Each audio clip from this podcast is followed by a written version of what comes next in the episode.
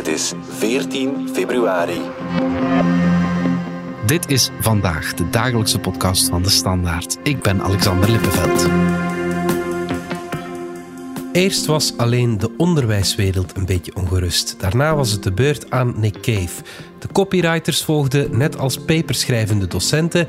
En nu moeten ook wij, journalisten, ons zorgen maken. En lach nu niet, want straks bent u aan de beurt. ChatGPT is een revolutie. Revoluties gaan snel en hebben vaak ongekende gevolgen. Gaat het allemaal niet te snel? Wat mogen we nog meer verwachten? En ook, niet onbelangrijk, wie gaat dat betalen? Collega Bard Dobbelade praat erover met technologiejournalist Dominique Deckmyn.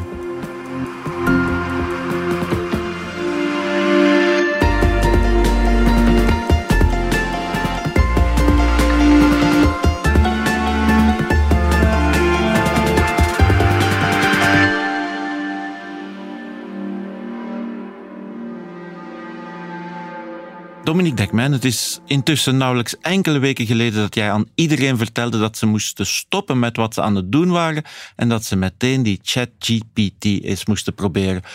Waarom was dat ook alweer? Waarom was jij zo... Ja, het was gewoon duidelijk dat we een nieuwe fase ingaan, wat de technologie die we elke dag gebruiken betreft. En dat gebeurt niet zo vaak. Hè? Ik doe dit werk, namelijk schrijven over technologie.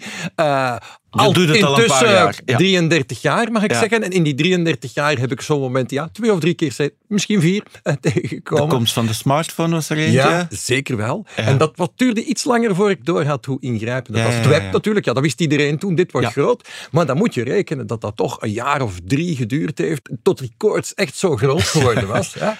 En dan kwam er een grote teleurstelling in 2000. Dan heeft nog een paar jaar geduurd voor iedereen dacht van, dat internet, dat is het echt wel geworden. Dus dat het allemaal zo snel gaat, inderdaad, nog nooit meegemaakt.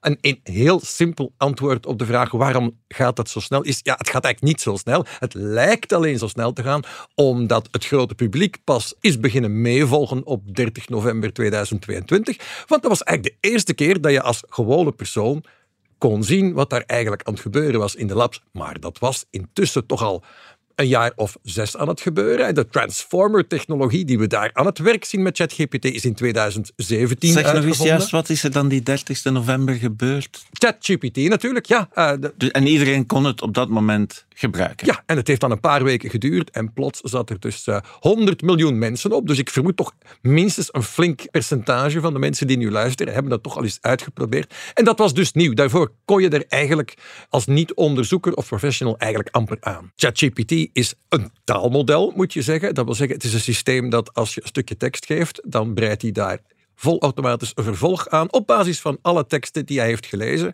En alle teksten die hij heeft gelezen, dat zijn bijna alle teksten op het hele internet. En voorspelt dan een antwoord op een vraag, een tekst onder een bepaalde titel. Het schrijft eigenlijk wat je wil dat het schrijft. En omdat het zoveel tekst heeft gelezen en daar zo lang op heeft doorgedacht, omdat er zoveel rekenkracht over is gegaan, doet het dat gewoon verbijsterend goed. En kan het dingen waarvan op voorhand niemand had kunnen voorspellen dat ze dat zouden kunnen. Jij had het ooit een gedichtje laten schrijven over Bart de Wever, geloof ik. Ja, dat soort dingen, dat komt er dan vanzelf uitrollen.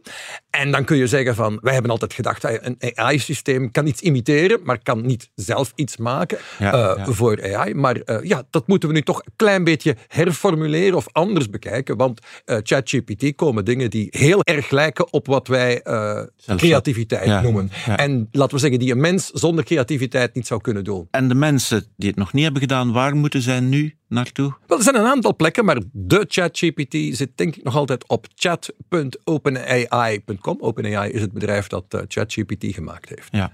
En dan kun je een gratis account aanmaken die op de meeste momenten toegang geeft tot ChatGPT. En dan kan je nog gauw voor je vriendin een prachtig gedicht laten schrijven door de chat. Ja, precies, afschuwelijk. Ja, dat soort dingen, een melig Valentijnsgedicht, daar is het dus perfect voor geschikt.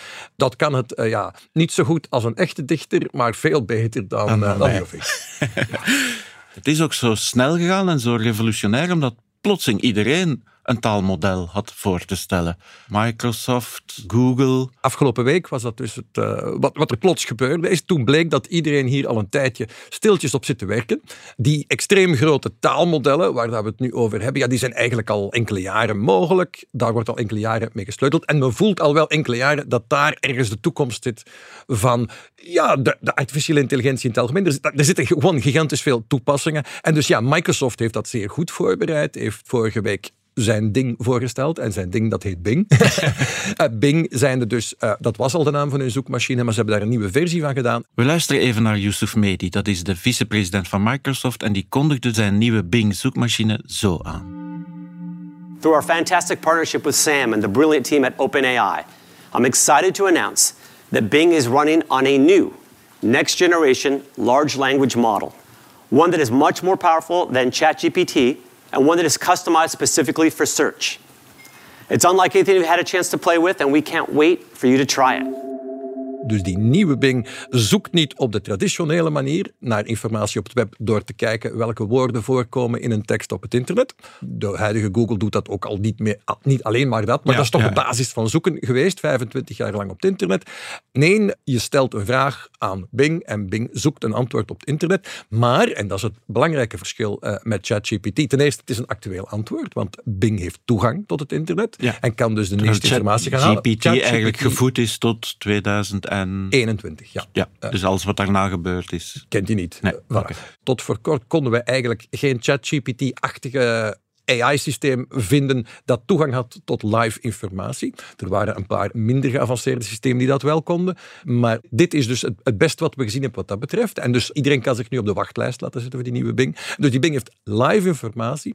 De versie van ChatGPT die erachter zit is een recenter, een bijgewerkte, gespecialiseerde versie. Het is niet helemaal duidelijk wat de verschillen precies zijn. En Google heeft ook zijn... Ja, Google had dus zijn antwoord ook klaar. En dat was dan een beetje van wie gaat er het eerste zijn deze week. Google heeft dan zijn ding op een blog online gezet om toch maar een dag eerder te zijn dan Microsoft. Ja. En dat vonden ze dan misschien tactisch een goede zet, maar...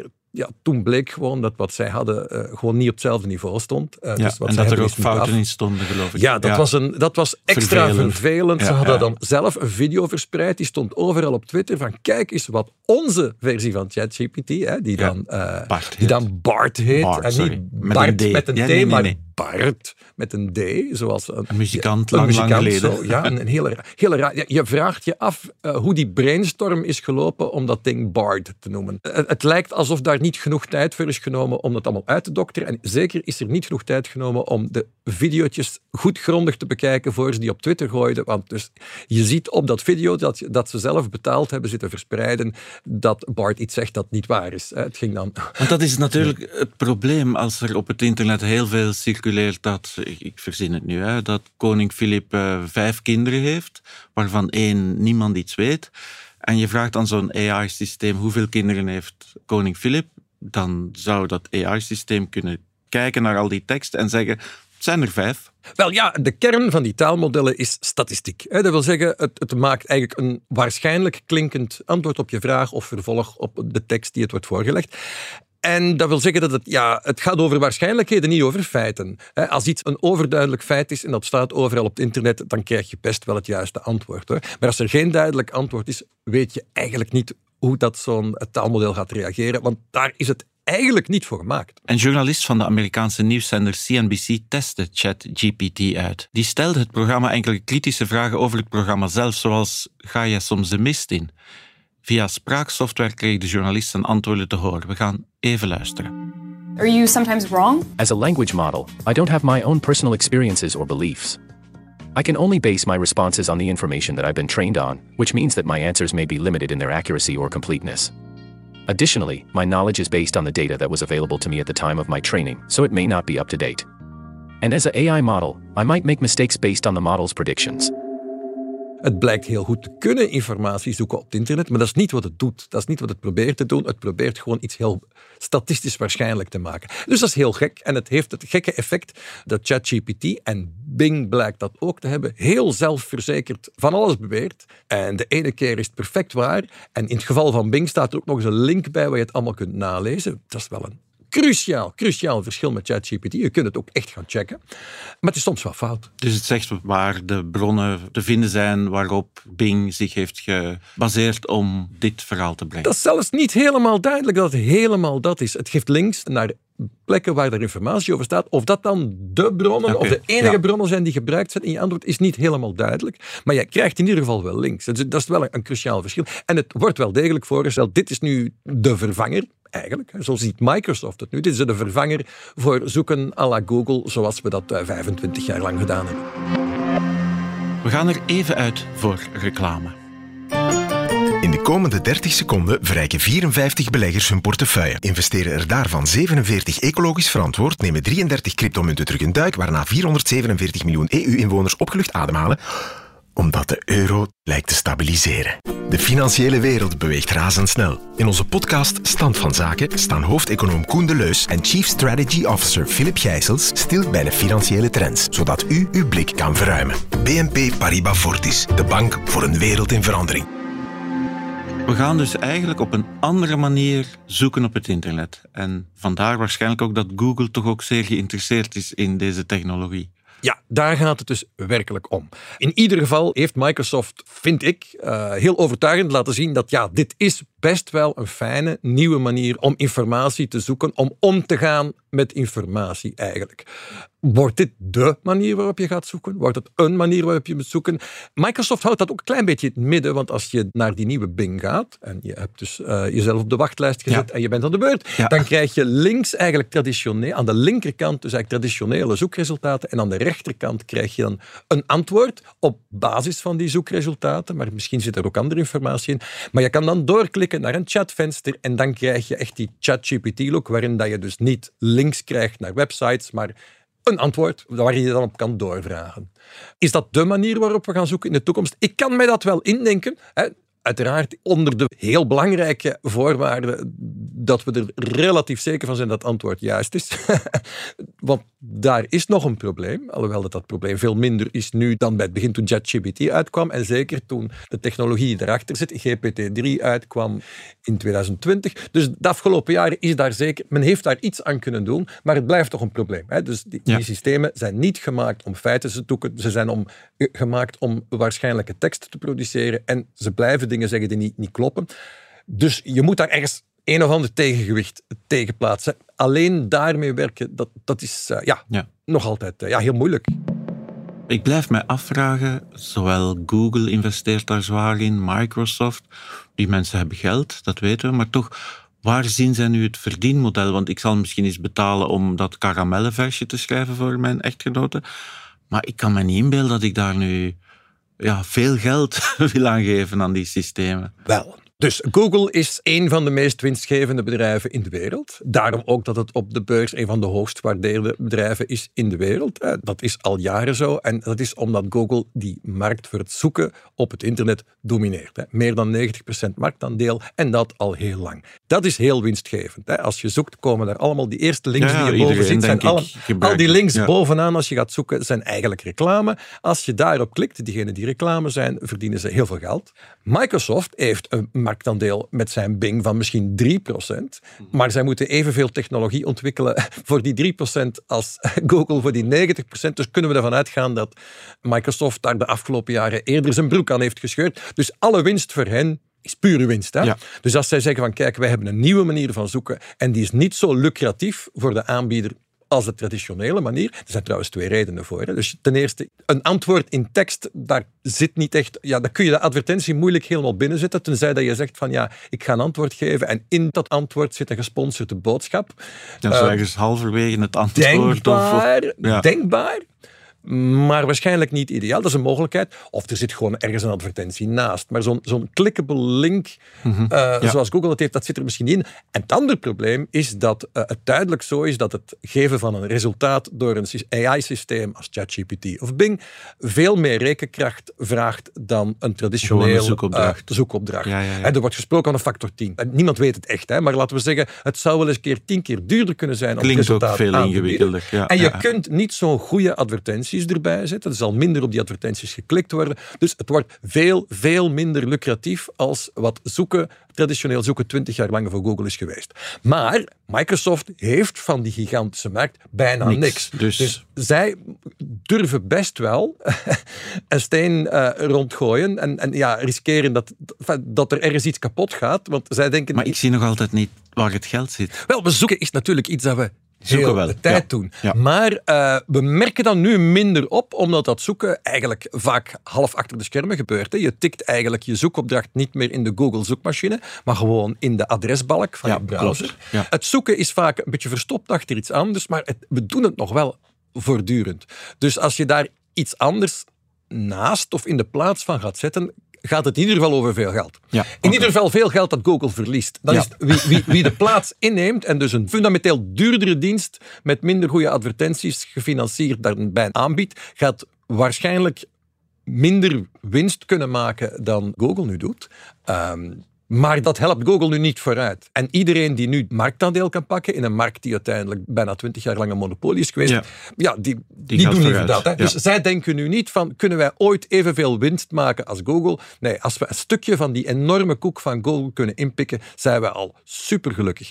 Gaan ze een manier vinden om daar advertenties naast die resultaten te zetten? Natuurlijk wel. Maar zijn er dus naast dat zoeken nog dingen dat je denkt van, dat gaat toch echt gebruikt worden? Daar gaan mensen... Ja, het gaat veel breder eigenlijk. Ik denk dat als Microsoft eigenlijk met één ding verrast heeft, is met het hoe breed zij die functie zien. Ze hebben die term nu gelanceerd. Ze gebruikten die term al eerder, maar de basisterm voor hen nu is het idee van een co-piloot. Dus in je browser zit er voortdurend een co-piloot en die gaat jou helpen. Ja. Die gaat bijvoorbeeld, je zit op LinkedIn, je staat op punt van een bericht te schrijven.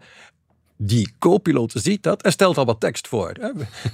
Ja. Dus het helpt je bij schrijven. Het zal, als je kijkt naar een tekst, zal je voorstellen om die tekst samen te vatten.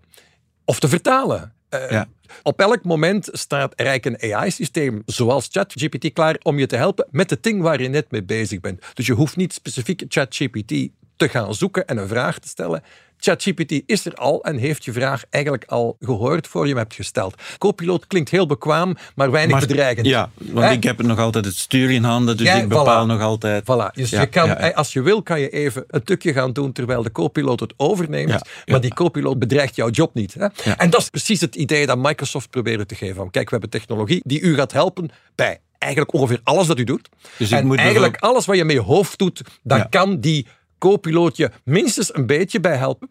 En ja, in sommige jobs, mensen in de marketing, copywriters, mensen die gewoon tekst moeten schrijven, die zien dat hun productiviteit gigantisch stijgt. Ja. Als er eerst al hele paragrafen uitrollen en dat ze gewoon 5 versies van een marketingtekst kunnen genereren met een druk op de knop en dan kunnen ze er de beste uitkiezen en daar dan op verder werken. Dus sommige mensen zien nu al fenomenale verbeteringen in productiviteit in hun job. Maar eigenlijk, er is quasi geen job met je hoofd. Hele grote bedreigingen. Ja, dat natuurlijk ook. Ja, absoluut. Dus Microsoft heeft het denk ik goed gespeeld om te benadrukken dat ze... Voilà, dit is een co-piloot. Dat is geen piloot die... Die gaat, stuur die wil uw job... Die wil u helpen, die wil niet uw job inpikken. Goed gevonden. Goede marketing. Maar effectief, de realiteit is wel degelijk ook dat iedereen zich uiteraard met elke technologische omwenteling van deze grootte, want we hebben het gewoon over een zeer grote technologische omwenteling. Ja. Laten we wel wezen, daar is eigenlijk geen twijfel meer over. En wat zei je, 100 miljoen mensen? 100 miljoen mensen zaten erop binnen de 2 maanden. Ja. Dat soort cijfers zijn simpelweg nooit gezien, nog nooit gebeurd. En op dat moment stel je eigenlijk voldongen feiten in die technologiesector. Als mensen in de techsector die cijfers zien, dan zeggen ze, we laten alles vallen waar dat we mee bezig zijn. Ja. Ja. Ik zeg maar wat, stel dat we nu bezig waren met het metaverse of zoiets. Als je cijfers ziet van, maar op dat metaverse... Iedereen zit nu daar naar te kijken. Laat ons dan. Alles laten vallen. Google en snel, Microsoft snel. Ja. Iedereen moest een stukje van de taart snel claimen. Voor de grootste kapitalen in de wereld, hè, want dat zijn dan de risico-investeerders die hun geld naar Silicon Valley sturen, die zijn nu plots... behalve degenen die er al mee bezig waren, zijn ze nu allemaal met generatieve AI bezig. Nu. Voilà. Ja. Dominique, er zijn natuurlijk mensen die zich zorgen maken dat ChatGPT altijd de meest begane paden zal bewandelen, want zo werkt het systeem. En dat goede ideeën die zich wat in de periferie bevinden, er niet meer gaan doorraken. Dat de co-piloot mij altijd weer in dezelfde richting gaat duwen. Ja, dat is inderdaad één van de dingen waar we ons zorgen over moeten maken. En dus eerst en vooral, ja, alle kritiek die u nu hoort op ChatGPT en op Bing is in die zin terecht, want deze technologie, zoals elke technologie, heeft goede en slechte toepassingen, heeft enorme voordelen en ernstige gevaren. Het systeem zal een soort consensuswaarheid serveren. Nu, dat doet Google ook al. Ja, dat eigenlijk. Ja. En dus op zich is het niet anders. Geloven wat je met Google vindt. Alleen is het wel zo, als iets coherent praat, zoals ChatGPT en Bing kunnen, die praten echt terug, kunnen argumenteren. Dat is heel overtuigend. Hè? En ja. Ze klinken, ChatGPT en ook Bing, klinken heel zeker van hun zaak. Ook als ze dus iets zeggen dat eigenlijk niet waar is. Het gevaar bestaat effectief dat je de indruk krijgt dat iets de enige of officiële waarheid is. En ja, die waarheid is dan gefabriceerd door een bedrijf in Amerika. Dat sommige maar mensen vallen daarover. Dat is dan nog iets waar mensen bang van zijn. Hè? Het ligt allemaal in handen van, ik zeg het wat, Clue van Silicon Valley. Hè? Ja, eigenlijk ChatGPT of Bing is niet één AI-systeem, het zijn er eigenlijk meerdere, want er is het onderliggende systeem dat getraind is op alle informatie van het internet, maar daarnaast of boven, niemand weet hoe je dat precies moet beschrijven, zit er een apart systeem dat eigenlijk een beetje politieagent speelt en weet bij welke onderwerpen het hoofd-AI-systeem in de fout kan gaan en die dan zegt van ja, die vraag gaan we niet doorlaten of dat antwoord gaan we niet doorlaten, we gaan het herformuleren. Is dat om racisme? Ja, al die dingen. Ja, precies. Dus ze weten dat die systemen gemakkelijk racistische uitlatingen kunnen herproduceren omdat er gewoon heel veel van zijn op het internet. En dus dan zit er een aparte politiesysteempje bij dat zorgt dat dat er niet uitkomt. Wat houdt die politie allemaal tegen? Precies. En welke pensée uniek wordt ons hier opgedrongen? Ja. Ja. Op Twitter was het de laatste dagen, ging het vooral over mensen aan conservatieve kant die vinden dat, niet ChatGPT zelf, maar dus dat politiesysteempje boven ChatGPT veel te woke is. Want positieve dingen over Trump krijgt hij niet over zijn lippen, maar over Joe Biden wel. En dan zeggen ze, ja kijk, daar is duidelijk iets heel woke aan de hand. Ja. De baas van OpenAI, Sam Altman, die nu plots eigenlijk, want niemand kende die man tot voor enkele weken, maar die een beetje de goeroe is nu van deze nieuwe technologie. Sam Altman zegt van, hij ziet eerder dat we dan verschillende persoonlijkheden met verschillende meningen en dat je dus een conservatieve ChatGPT en een progressieve kunt hebben. Ja. En een jonge en een oude. En dat je zoekt naar een persoonlijkheid die bij je ligt en dat je dan, en dat klopt dan al wel griezeliger, want dan klinkt dat weer zo'n beetje als dat je in een echo terecht zou kunnen komen van... Maar die twee uitersten bestaan. Hè. Sommigen zeggen dus, ja, met iets als ChatGPT gaat iedereen hetzelfde horen en gaat er nog maar één meningen zijn. Ja. Maar als er dan een aparte conservatieve en een progressieve ChatGPT is, net het omgekeerde idee. Allemaal je gaat alleen nog maar je eigen mening horen en die steeds maar versterkt worden. De twee gevaren bestaan. Dat was al zo met sociale media, dat was al zo met zoeken. Gaat dat nog meer zo zijn? Ja, eigenlijk wel. En daar moeten we zeker voor opletten. Dominique Deckmyn, heel veel dank om het hier eens te komen uitleggen. Dat is graag gedaan. Dit was Vandaag, de dagelijkse podcast van De Standaard. Bedankt voor het luisteren. Volg ons op Spotify, Apple Podcast of eender welk ander podcastplatform. In onze gratis app DS Podcast kan je niet alleen ons werk beluisteren, maar ook de beste podcasttips terugvinden, met zorg geselecteerd door onze redacteur Max de Moor. Alle credits van de podcast die je net hoorde vind je op standaard.be/podcast. Reageren kan via podcast@standaard.be. Morgen zijn we opnieuw.